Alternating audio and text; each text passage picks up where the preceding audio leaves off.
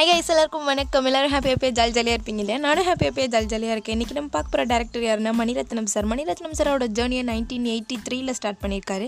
அவரை பற்றி நமக்கு நல்லாவே தெரியும். மணிரத்னம் சார்னு சொன்னதும் இதே எயிட்டிஸ் கிட்டாக இருந்தால் மௌனராகம் ஞாபகம் வரும். அதே நைன்டிஸ் கிட்ட இருந்தால் அலைப்பா இதே ஞாபகம் வரும். டூ கே கிட்ஸாக இருந்தால் ஓகே கண்மணி ஞாபகம் வரும்.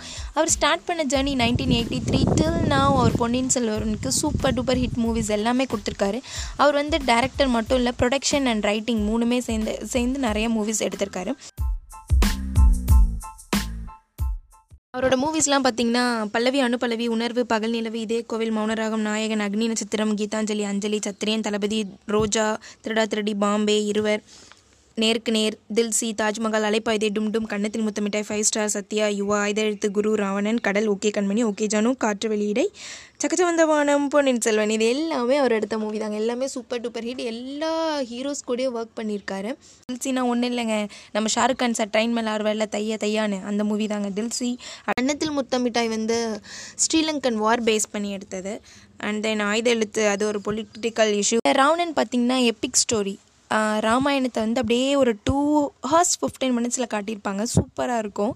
அதில் எல்லாருமே ஒரு ஒரு ரோல் ப்ளே பண்ணியிருப்பாங்க. அது அது வந்து நல்ல ஒரு ரீச் கொடுத்துச்சு அப்படின்னு சொல்லலாம். ஒரு ஹிந்திலையும் எடுத்திருக்காரு அதை வந்து தமிழ்லையும் எடுத்திருக்காரு.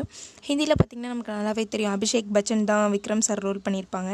அதில் விக்ரம் சார் தான் பிருத்திவிராஜ் சார் ரோல் பண்ணியிருப்பார். ஒரு சூப்பர் டூப்பர் ஹிட்டுங்க ஆப்வியஸ்லி நமக்கு ஓகே கண்மணி. நல்லாவே தெரியும். லிவிங் டுகெதர் லைஃப் பற்றி சொல்லியிருப்பாரு.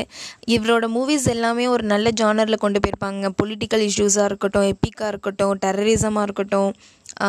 இன்னும் ஒரு நடைமுறை வாழ்க்கை அந்த ட்ரெண்டுக்கு என்ன தேவையோ அதை அப்பப்போ அப்படியே ரிலீஸ் பண்ணிகிட்டே இருக்காரு. அப்புறம் Ponniyin Selvan it's going to be release so இதில் வந்து Amitabh Bachchan sir Vikram sir Karthik sir அப்புறம் ஜெயம் ரவி ஐஸ்வர்யா ராய் த்ரிஷா இவங்க எல்லாருமே நடிக்க போகிறாங்க ஒரு நடிகர் பட்டாளமே நடிக்குன்னு சொல்கிறான் மிச்சம் இதோட ஸ்டோரி என்னென்னா ஒரு எப்பிக் ஸ்டோரி தாங்க. இது நம்ம படத்தை பார்த்து தெரிஞ்சுக்கலாம். ஸ்டே டியூன் கேட்டுகிட்டே இருங்க ஷேர் பண்ணுங்கள் பாய்